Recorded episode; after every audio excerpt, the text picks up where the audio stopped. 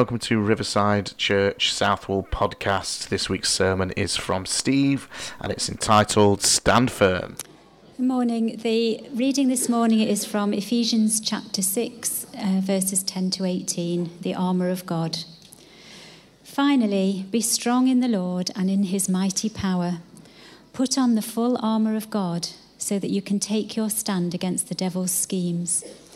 For our struggle is not against flesh and blood but against the rulers, against the authorities, against the powers of this dark world, and against the spiritual forces of evil in the heavenly realms. Therefore, put on the full armour of God, so that when the day of evil comes, you may be able to stand your ground, and after you have done everything, to stand. Stand firm then, with the belt of truth buckled around your waist, with the breastplate of righteousness in place and with your feet fitted with the readiness that comes from the gospel of peace. In addition to all this, take up the shield of faith with which you can extinguish all the flaming arrows of the evil one. Take the helmet of salvation and the sword of the Spirit, which is the word of God. And pray in the Spirit on all occasions with all kinds of prayers and requests. With this in mind, be alert and always keep on praying for all the Lord's people. Thank you. Morning. It's a birthday today.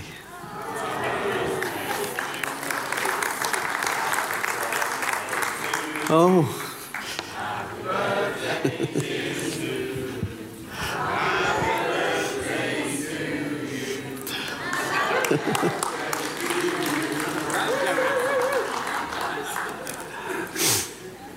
My word. I've obviously lavished richness of gifts upon her this morning. Well, she's having a new battery for a mobile phone, actually. great. It's really good to be here and great to be together. As always, I would like to bring uh, a few thoughts from um, the book of Ephesians on the subject of standing firm in the faith. I think this is a, um, a biggie for these days when our faith is challenged by government, by legislation, by uh, people putting themselves at the center of the universe. And somehow it seems these days, doesn't it, that we need to contend for our faith. And uh, here are some words from the Apostle Paul which thoroughly encourages to do that. And I'd like to look at them and perhaps, perhaps just try to see what it all means uh, and uncover a few truths within it. Just uh, as I always do when I'm speaking on Paul's letters, I like to try to set a bit of a context so that um, you know we know where it all fits. This letter was written by Paul to the uh, Ephesian church uh, around 60 AD, and Paul is writing the letter from uh, prison in Rome. He'd actually created this church or planted this church some seven years earlier in 53 AD.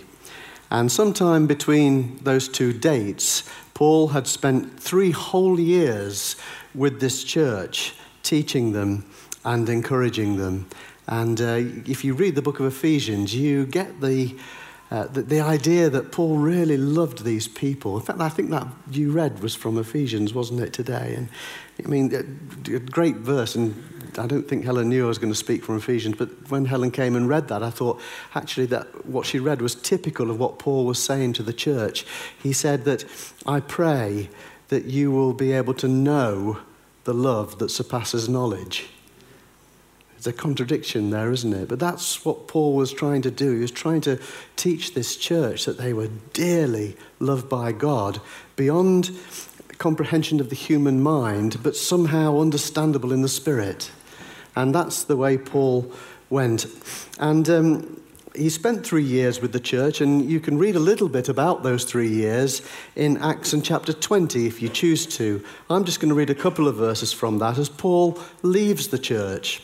He's addressing them one final time before going away for the last time. And in Acts 20, we read Paul saying, I know that after I leave, Savage wolves will come among you and will not spare the flock. Even from your own number, men will arise and distort the truth in order to draw away disciples after them. So be on your guard. Remember that for three years I have never stopped warning you, night and day, with tears. So, as we come to the end of this period of time, seven years after the, or, or, a number of years after the conception of the church, Paul is continuing in this letter his heartfelt plea that the church would stand firm in what they believe.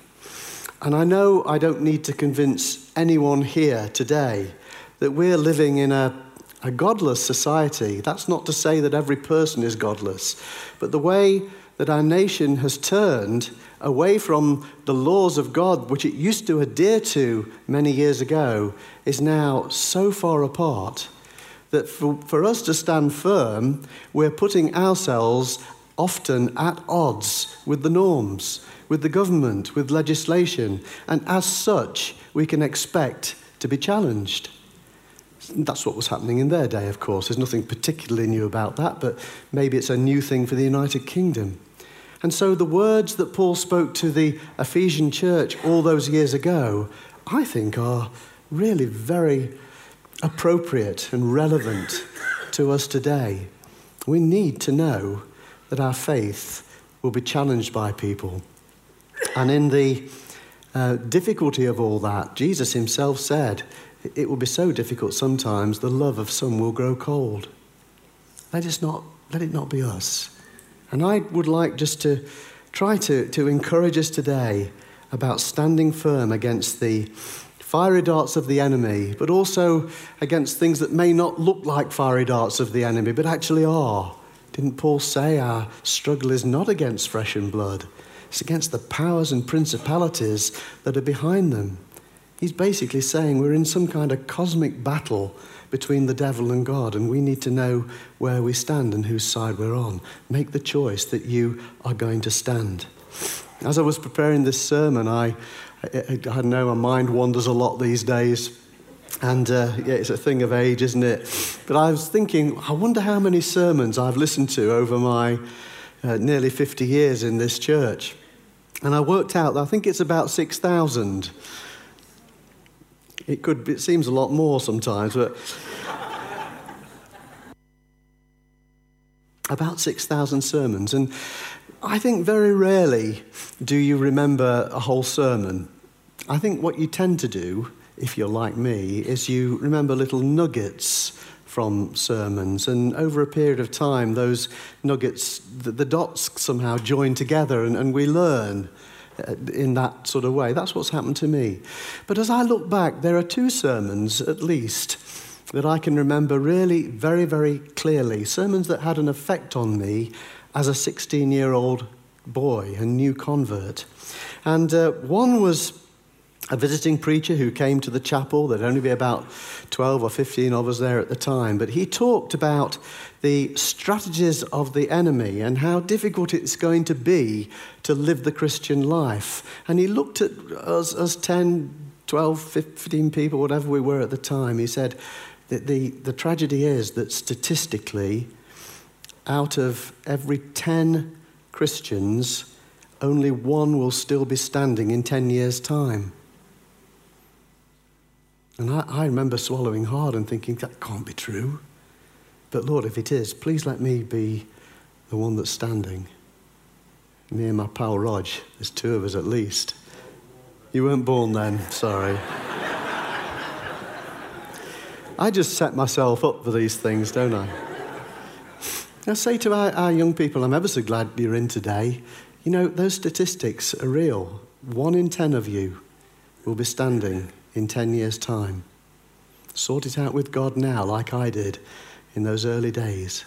Prove, prove the statistics wrong. May God cause all of you to be standing in 10 years' time. May God cause you to be standing in pulpits and leading worship and, and, and, and, and living the Christian life in your communities in 10 years' time. Let's book the trend here. Let's stand and let's know we've got something to stand against. The other sermon that I remember, um, I think it was probably by Grenville, who kind of looked after us at the time, it was about the reality of the enemy. and how the greatest strategy of the enemy was to convince us that he doesn't exist. And that's actually a sermon that was preached back in the 1800s.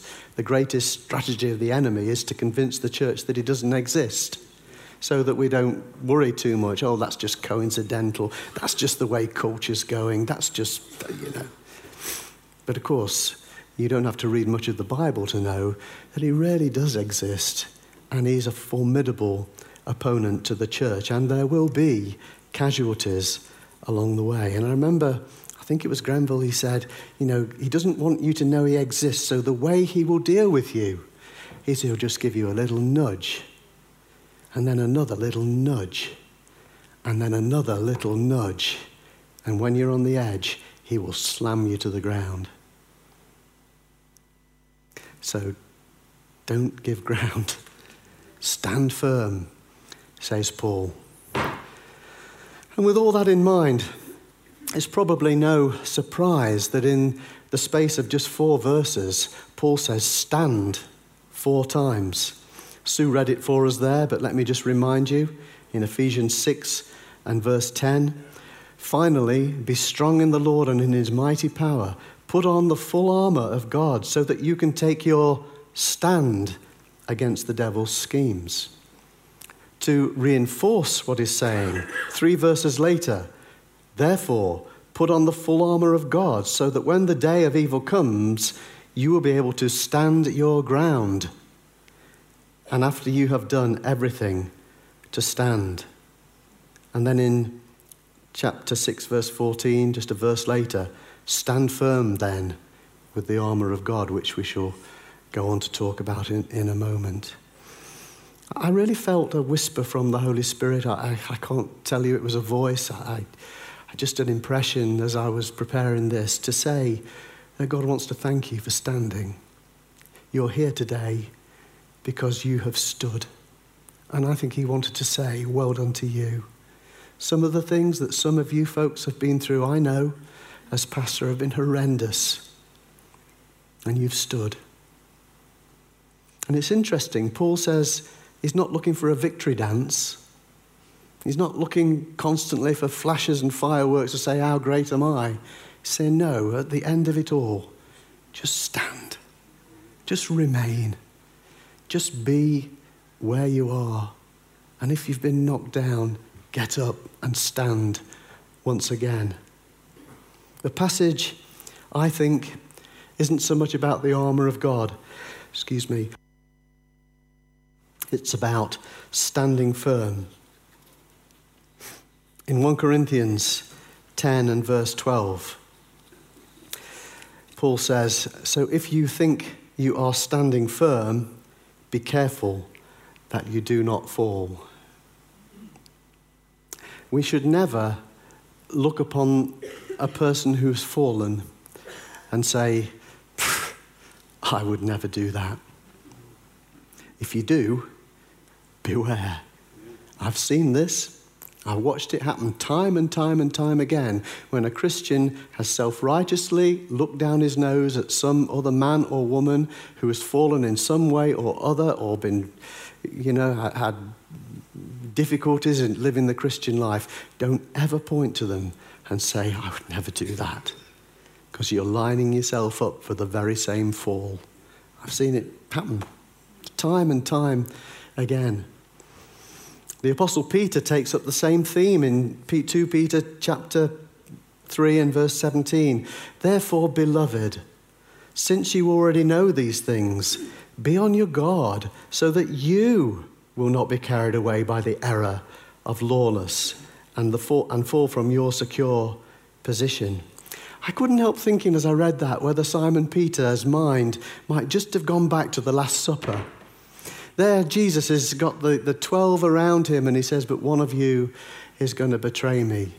Peter jumps to his feet, as he so often did, and said, They might all betray you, but I never will. Oh, the pain of that voice. Jesus saying to him, Before the cock crows, Peter, you who are never going to deny me will deny me three times. And you can just see that the, the falling of Peter in that moment but of course, there was a blessed reinstatement, wasn't there, later on in the Bible, which is wonderful. So, Paul says, so put on the full armour of God. And I, as I say, I, I don't think this passage is actually about the armour of God. I think it's about standing.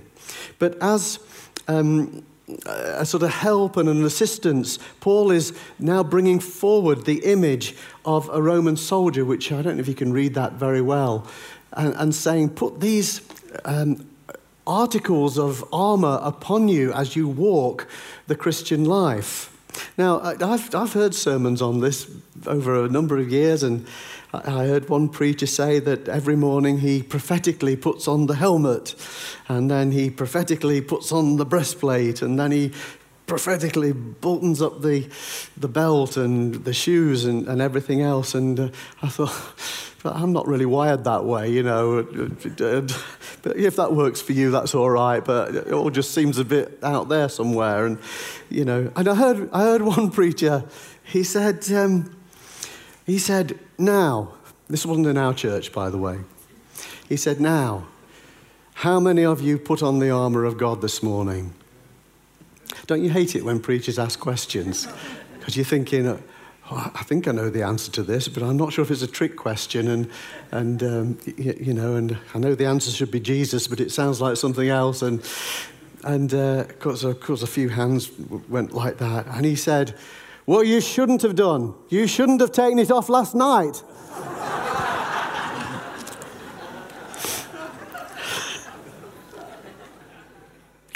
That was very many years ago. And I don't think Paul's really, you know, I don't think it's about the armour. But he's saying this to the Ephesians because this would have been a very, very common sight in the streets at Ephesus because Ephesus was occupied by Romans at the time. And so you would go out of your house, you'd pop down to the shops, and before long, you would see uh, a Roman soldier. And Paul is really just saying, look, just as a Roman soldier who is on duty would not go out without his armor, neither must you. You must dress for battle because the Christian life is a battle, and it's going to become more of a battle. And so he says, put the helmet of salvation on. Make sure that your thinking's covered. He's saying, put the breastplate of righteousness on. Who's our righteousness? Oh, I asked a question. Jesus is our righteousness. The belt of truth. Who's the truth? Jesus, the way, the truth, and the life. The sword of the Spirit, which is the word of God. The one piece of armory which helps you to attack. And there's the, have I missed one out? Shield of faith, the shoes of the gospel of peace. I just got my eyes caught on the shoes because they don't really look like battle shoes, do they? So I read up about the shoes. And occasionally, when um, Roman soldiers went into battle, they would put on very heavy shoes with spikes underneath them in order that they could stand their ground. But unless it was that kind of terrain, they wore sandals. The reason is they were comfy. There's nothing worse, is there, than marching with blisters and uh, feet that hurt. And I think Paul's saying, look, be fitted with these shoes, the gospel of peace. Be comfortable with the gospel, because that's what we're here to proclaim. Let it always be just around you, comfortable on your lips, comfortable as you speak to your friends and your work colleagues in the workplace. And so he tells us to make sure we're covered and properly attired and to remember that we are not civilians. We're part of the army of God.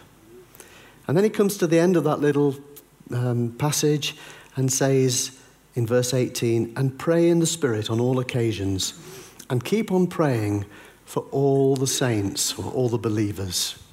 That's just so important, isn't it? Helen said this morning, again, completely unconnected. She said, Do you know you're being prayed for? And you are. We had an away day and we prayed for you and we pray for you.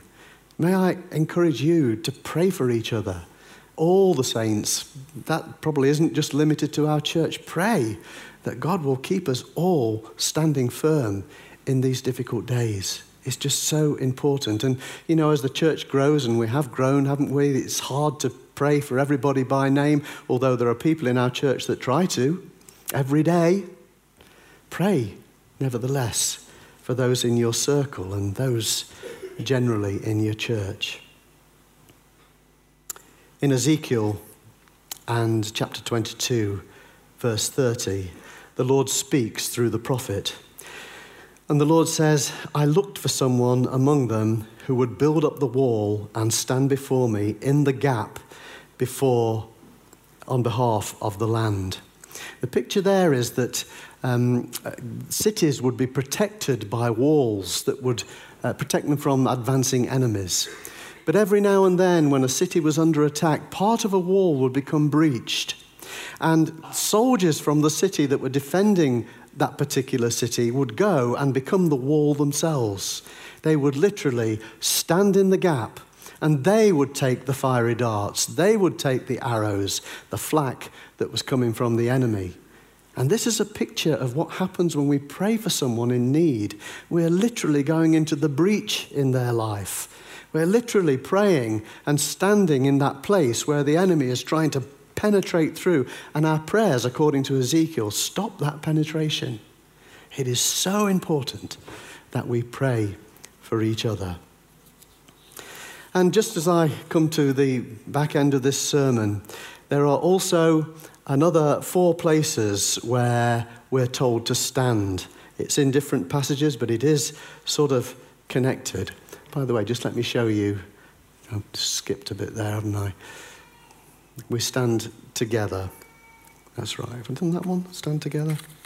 I'll do that one now. We stand together in the faith. Philippians 1:27. Conduct yourselves in a manner worthy of the gospel of Christ, so that whether I come and see you or remain absent, I will hear of you that you are standing firm in one spirit, with one mind, striving together for the faith of the gospel. We're told as a church, as believers, to stand together. And here again is a picture of Roman soldiers. That is a, a picture of Roman soldiers in an, in an offensive, attacking position with their shields and everything ready. But here is a picture of Roman soldiers in a defensive position.